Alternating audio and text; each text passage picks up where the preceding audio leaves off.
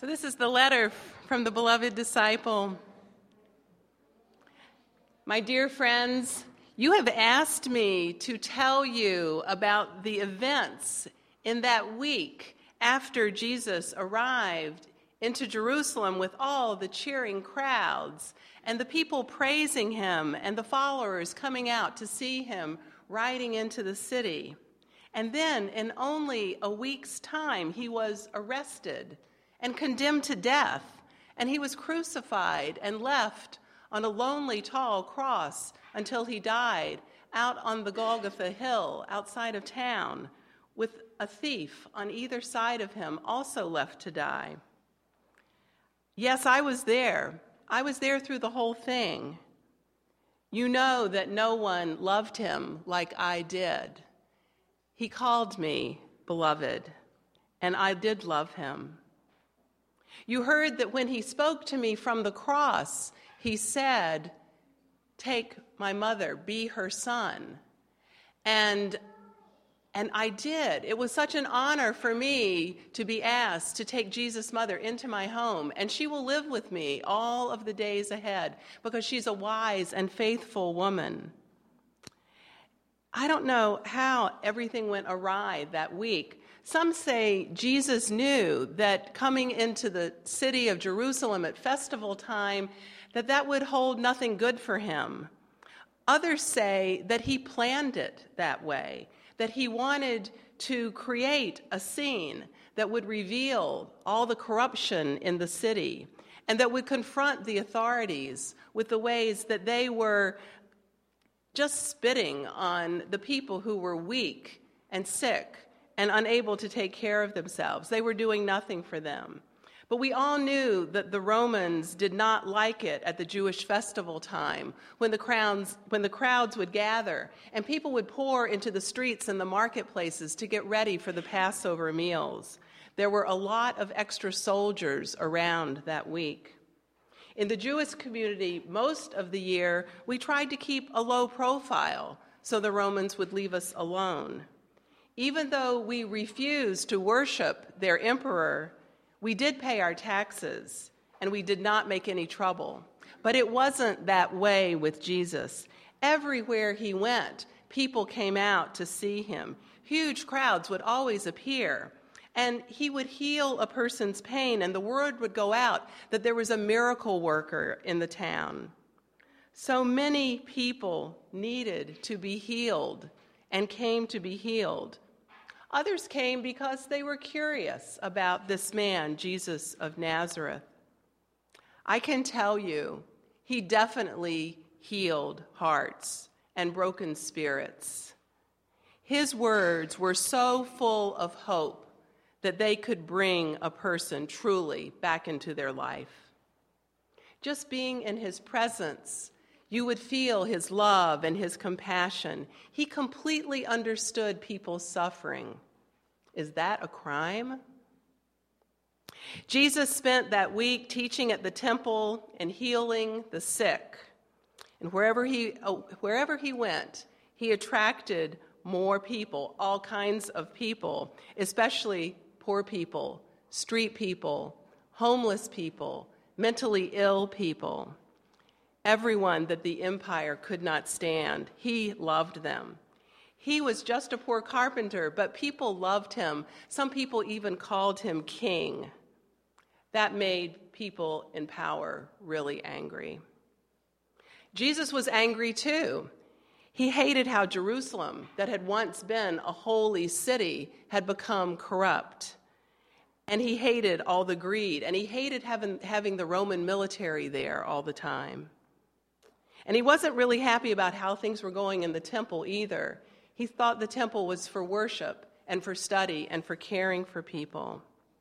Sometimes things were pretty tense that week. You could feel it building up. And there were rumors that some people thought Jesus was a troublemaker and that something could happen to him to make him go away, that he could get arrested or even worse. And that is what happened. Jesus asked us the disciples to prepare a Passover meal for that Thursday night together, just for the 12 of us and him. We were looking forward to it. But now, looking back on that meal, it's clear he was preparing us for how to remember him after he was gone. He took some bread and he held it and he blessed it. And then he broke it and he said, This is my body broken for you. Take and eat and do it in remembrance of me. And then he took the cup of wine and he said, This is my blood. This is my blood, which is shed for the many. And then he said, And tonight, one of you is going to betray me. And he looked right at one of the disciples, right at Judas Iscariot. After our meal, we went out to pray at the garden in Gethsemane, where we often went. Actually, most of us were full from our meal and really not ready to pray, but he asked us to come and stay awake with him. So we did. Some of us went along. And while we were there, Roman soldiers came and they arrested him and they took him away. We never really learned what crime they found him guilty of. But early that Friday morning, Pilate, the governor, the Roman governor, and Herod, the ruler of Galilee, which was Jesus' homeland, allowed him to be taken away to die on a cross, just like a common criminal. Most of the disciples, after they heard this, ran away in fear when they learned about it. But I went and I stood with Jesus' mother and her sister and Mary Magdalene, and we stayed with him at the foot of the cross. It was a hard death. They put a crown of thorns on his head, and they put a sign that said, King of the Jews, over him, and then mocked him and said, If you are the king, the Son of God, save yourself now. Jesus died, but we couldn't bury him immediately because it was now the Sabbath and a day of rest. So a follower offered an empty tomb to put his body in, and we rolled a stone in front of it so he wouldn't be bothered until we could come back to prepare his body for burial. And then when we came back, it was gone. It was gone. Some people believe that he was risen, he was raised by God, and that one day he would return to create a new kingdom. Jesus used to talk to us all the time about going and coming back new and that there was going to be this new kingdom. And frankly, most of us just had so many questions. We didn't get it, we didn't understand it. And others people said no, that Jesus was a great prophet and a teacher and that he would live on in the hearts and the minds of people who heard about his teachings. And that's how we become new. But I always remember that he sat us down during that last week he tried to explain again about this coming of a new kingdom, a beloved community.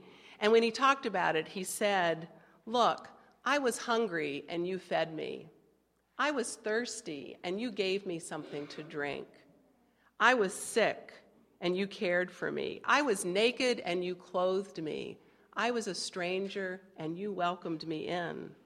I was a prisoner and you came to visit me.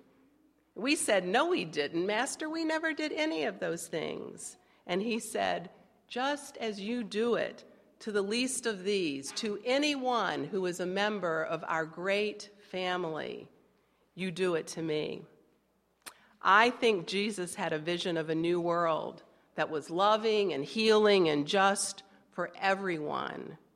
And he was trying to tell us that we each need to help build that new world every day one act of caring at a time, all over the world, all of the time. So, friends, remember Jesus and carry on his ministry. Your friend, the beloved disciple.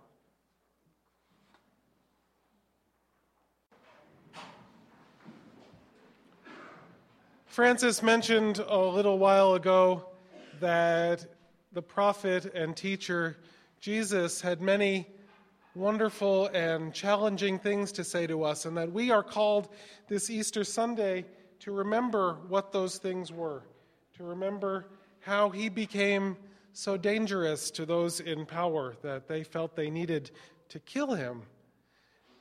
And yet, even killing him did not silence those messages, and so we would like to share some of them with you. Some of you in your orders of service have a slip of paper, and on those slips of paper are some of the many teachings of Jesus, some of the ones that historians and scholars can be pretty sure that he actually said in his day. If you have one of those slips of paper, I invite you to rise in body or spirit, and Marion will get you a microphone, and we invite you to read it. Therefore, do not be anxious about tomorrow, for tomorrow will be anxious for itself.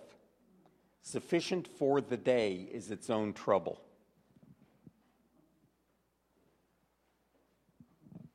Blessed are you who are hungry now, your hunger will be satisfied. If anyone strikes you on the right cheek, turn to him the other also. And if anyone would sue you and take your coat, let him have your cloak as well. And if anyone forces you to go one mile, go with him two miles. What I tell you in the dark, declare in the light. What you hear whispered, announce from the rooftops.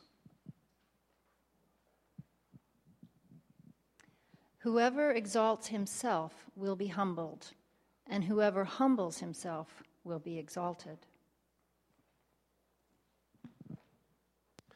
For I was hungry, and you gave me food. I was thirsty, and you gave me drink.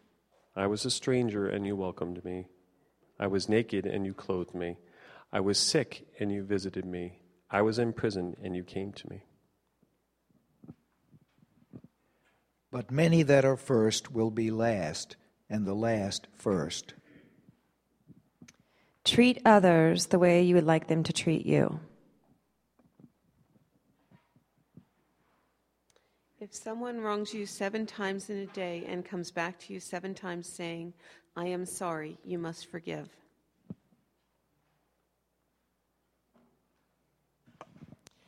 Why do you see the speck that is in your brother's eye, but do not notice the log that is in your own eye?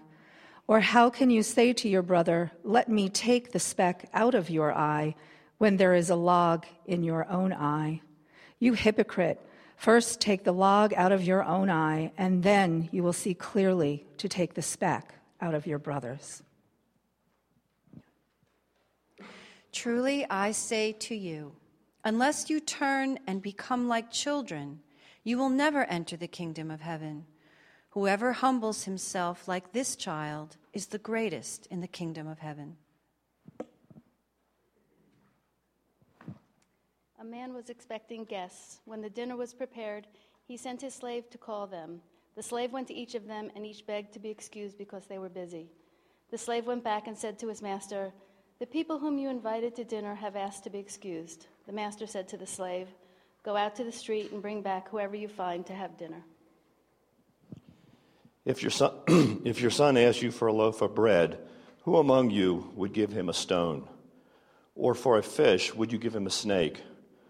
Or if you know how to give good gifts to your children, how much more will God give good gifts to those who ask? No one lights a lamp and then puts it in a cellar or under a bushel. It goes on a stand so that those who come in may see the light. You cannot serve both God and money. If you have money, don't lend it at interest. Give it to someone who won't be able to return it.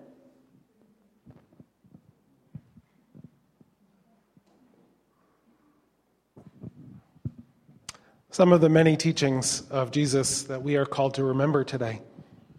So I'm going to invite the children forward one more time because I have a little show and tell in this conversation. So if any of the children want to come forward, um, I, I have some friends I brought to worship today. And my friends live in these little these little uh, plastic things for now. Do you know what that is? Who can, who can tell me what these are? These are caterpillars. Yeah, and you can pass those around. Each one of these little things has caterpillars in them. Uh, hmm? What's the other stuff in there? Well, the brown stuff at the bottom is food that the caterpillars eat. And those threads, those threads that are in there, those are it's called silk. And the caterpillar makes that, kind of like a spider makes a spider web, because the caterpillar spins that silk and then crawls up that silk. And what happens when the caterpillar crawls up that silk? Who can tell me what happens? Yeah, the caterpillar becomes a butterfly. So, first, what happens is see, the caterpillars, they hang. You can see the caterpillars hanging here, right? Look at the, can you all see the caterpillars hanging? And, they, and, and the caterpillars spin up that silk and then they hang from it. And then they become something called a chrysalis. It's a hard kind of shell that they make around themselves. And inside that chrysalis, inside that chrysalis, the caterpillar becomes a butterfly. And then it breaks out of that chrysalis and stretches its wings and flies away. And so these caterpillars, these caterpillars, when I got them in the mail, and believe me, I got them in the mail, these caterpillars were really, really tiny. They were, they were really, really small. And they have been eating this food all week and growing and growing and growing and getting bigger and bigger. And pretty soon, in fact, these ones here that are hanging, they'll probably be chrysalises in the next day or two. And they'll be butterflies. They'll be butterflies in about two weeks. And so, about two weeks from today, perfect for Mother's Day, there are going to be butterflies that are living in this house. This is a butterfly house. They call it the Butterfly Pavilion. I think that's very a very swank name for the place where butterflies live. And so I'm going to invite all of you to come back and we're going to set the butterflies free out in the garden when they're all done. But I want to tell you a quick story, a story about my friend Lynn. And my friend Lynn is a minister now, but but a couple years ago, she was trying to decide whether she really wanted to be a minister or not.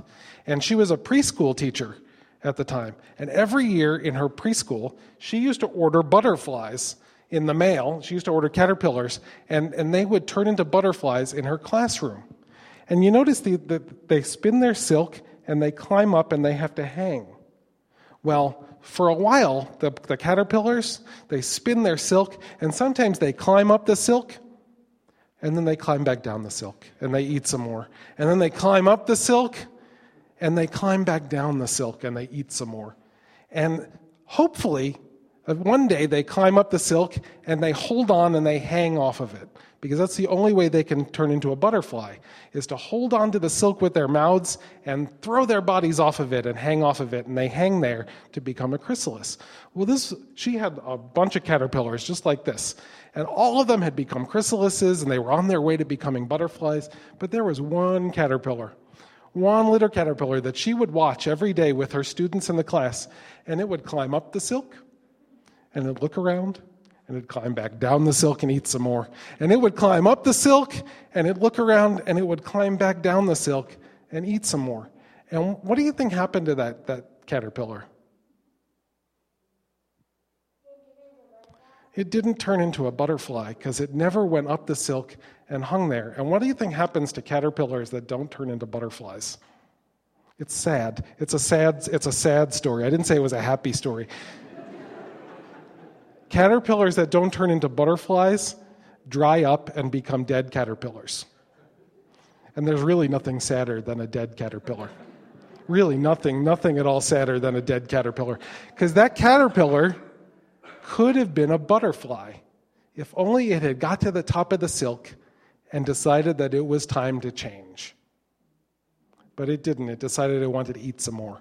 So it crawled back down and ate some more, again and again and it became a dead caterpillar. And so the people in Lynn's class were really sad. All the kids in the class were really sad. They had 30 butterflies, 30 caterpillars, all turned into butterflies. They had 30 butterflies, but they were really sad because there was one dead caterpillar. And I want you to remember that story when we talk in a little bit about changing. Okay? So you can go back to your to your seats. I just wanted to meet, introduce you to my friends, the caterpillars and they are going to be my friends, the butterflies, in a couple weeks.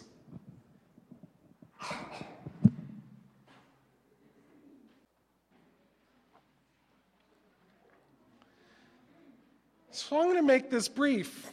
The take home message today is that we don't have a choice but to change. We do, however, have a choice how we change.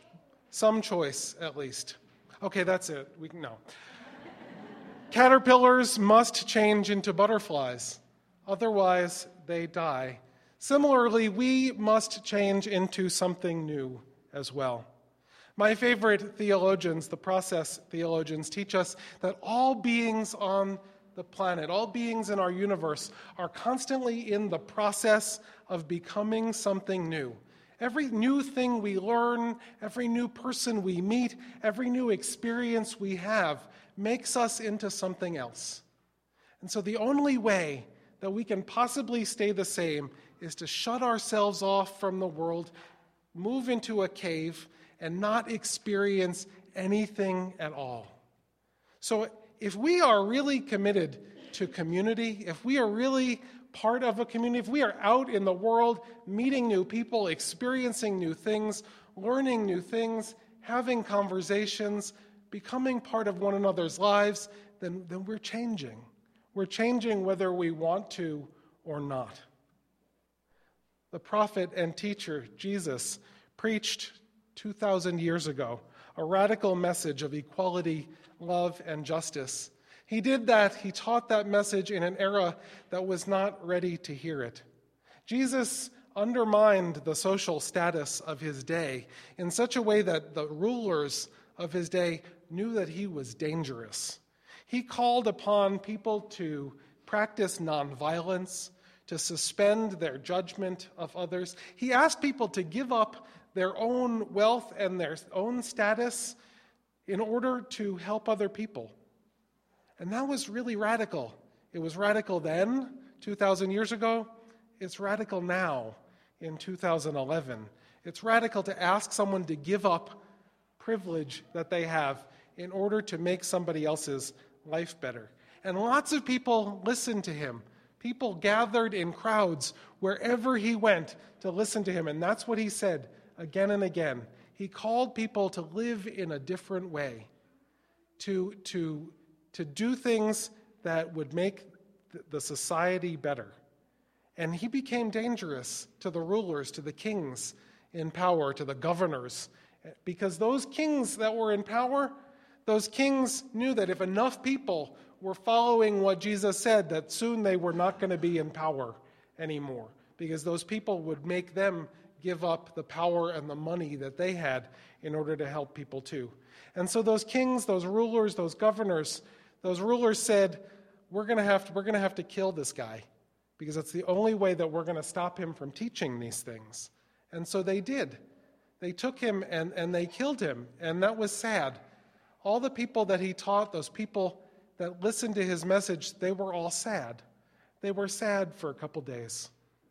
And then they said, you know, just because he's dead doesn't mean that we can't still teach other people the messages that he was teaching us. Just because he's dead doesn't mean that those messages still aren't what our society needs to hear. And so his followers wrote a story about him a story that was so powerful that they transformed Jesus' teachings from those of a human prophet, from those of a rabbi who wandered barefoot through the desert to teach whoever would listen. They transformed the messages from those of a human to those of God through the story of the resurrection that is celebrated by Christians on Easter Sunday. Jesus, in that story, went from being a human leader whose followers could be scared and sad by his death to being a messenger from God whose followers were inspired by his death to keep his message alive. Unfortunately, in this day, that radical message has been lost by many, even many who would consider themselves followers of Jesus. And so today we are called to remember those teachings. Jesus asked his followers to change themselves and then to use that change to change the world. Much, a much shorter time ago, a man named Mahatma Gandhi famously said in India, he said, Be the change you want to see in the world. And that was very much like the message of Jesus, who came almost 2,000 years before him.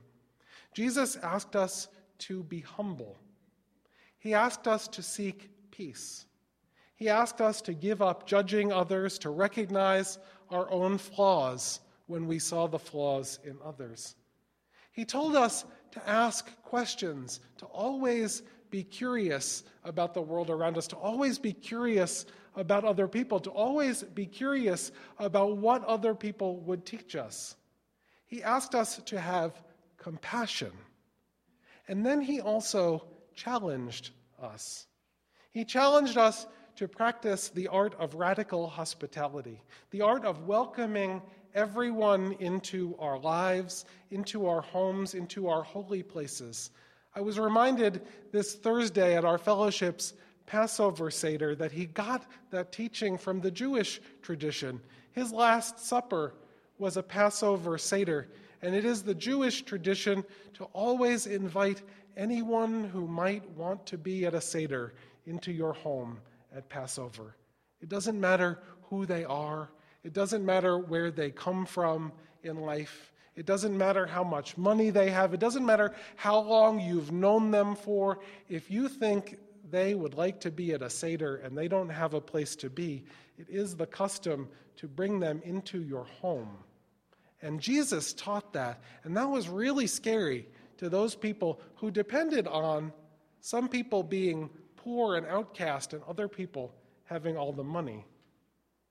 Jesus challenged us to feed the hungry, to heal the sick, to clothe the naked.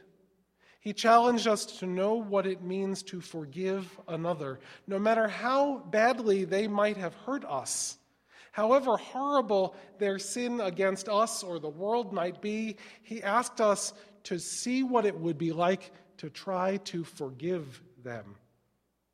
He challenged us to stop seeing any other human being, no matter who they were or where they were from, as our enemy, and thus to help create a world in which the whole human family is as one.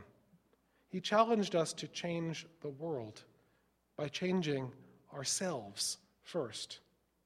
And so this Easter, I invite us all to choose to change the world for the better. I invite us all to reflect for a while on those simple directions left behind by a man, by a great teacher who taught some 2,000 years ago, but whose death was not the end of his message. Donna and Francis to come up. We each have the power to change, to change ourselves and to change the world. We each have the power to create beauty where there is now plainness. We each have the power to create love where there is now hatred and indifference. 2,000 years ago, the prophet and teacher Jesus tried to change his world. He tried to bring fairness and equality to a world where many people were treated badly. He tried to bring forgiveness and peace to a world filled with violence and war. He tried to bring humility to those who were too proud and pride to those who were too humble. He tried to bring justice and mercy to those who were oppressed and enslaved. Thankfully, his message of hope and, for, and transformation did not die with him. It was given new life by his disciples after those in power took his life from him. His message is now a challenge to us all. We each have the power to make some of what Jesus stood for come true in our own lives. We invite each of you now to take a moment to think about one way, just one, in which you can live up to just one of Jesus' many instructions to us. One way in which you might change yourself and thus change the world for the better. When you think of something we invite you to write it down. We're going to pass out butterflies and pencils, or I'm going to invite the children up to help us pass those out. So when you do that, anytime during the time the music is playing, we invite you to take your butterfly, peel off the backing on the double sided tape, and stick it to one of the colorful ribbons on the sides of the sanctuary. And then we invite you to come up after the service is over and read what's been written on the butterflies. We'll be creating artwork with the butterflies in the week ahead, and you might want to see them in this new way for yourselves while they're still available here in worship. Like real butterflies, may our actions make the world more beautiful. May they bring change wherever it is needed. May they help make a real world of justice. May they help make real a world of justice, equality, fairness, mercy, and peace. Donna's going to need some help passing out these butterflies. So, anyone who needs to move a little bit, if you could come up and take some butterflies and some pencils and make sure that everyone in the room has a butterfly and that everyone has a pencil or a pencil to share with someone else. We could use some more helpers.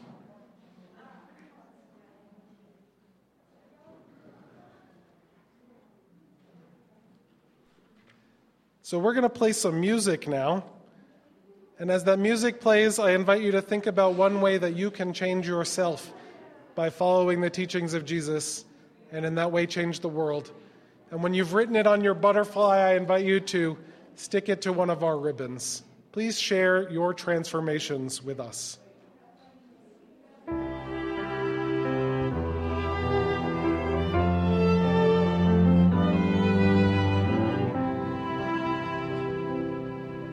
Have you ever told a caterpillar that one day it would fly? She would roll upon the ground and laugh. You're joking, so not I. I have no wings upon my roly poly skin. How can I learn to fly with no wings to fly Said I to Sister Caterpillar, soon a time will come when the roly poly skin you carry no longer feels like home. You'll build a new home, and following God's design will emerge one day a butterfly with beautiful wings to fly. She said, I don't believe you, sir, but I'll put you to a test. I've been feeling awfully tired, and I think it's time to rest.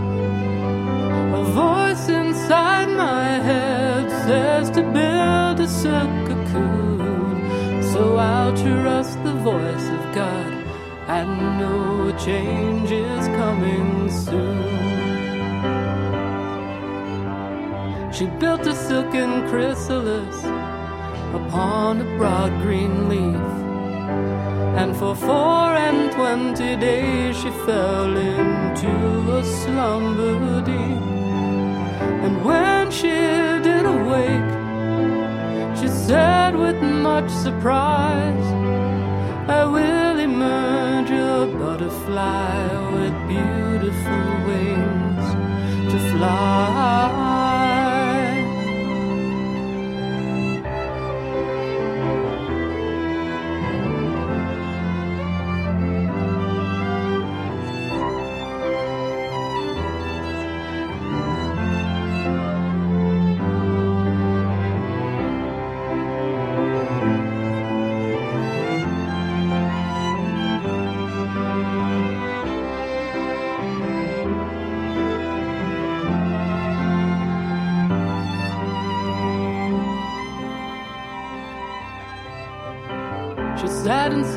The dark cocoon, a longing to be free.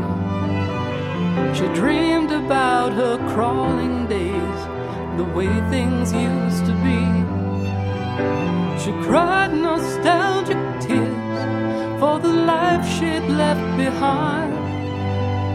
She cried for the mystery about the world outside. If I could just unfurl these wings, then I would surely fly. There's a new life waiting for me in the trees and in the sky. She called upon her courage, her knowing and her faith. She opened up her wings and the cocoon began to breathe.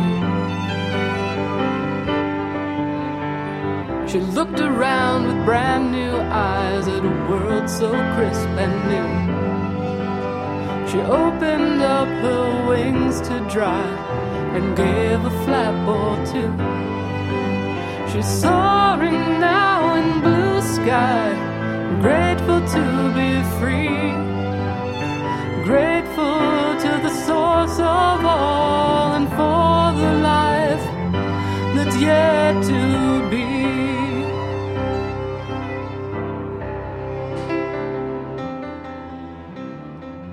you're still writing and sticking, you can come up during our offering, but it has come time to collect our offering. The offering collected each Sunday uncovers the abundance in our lives that is already here. It follows another one of Jesus' teachings to share the abundance in our lives.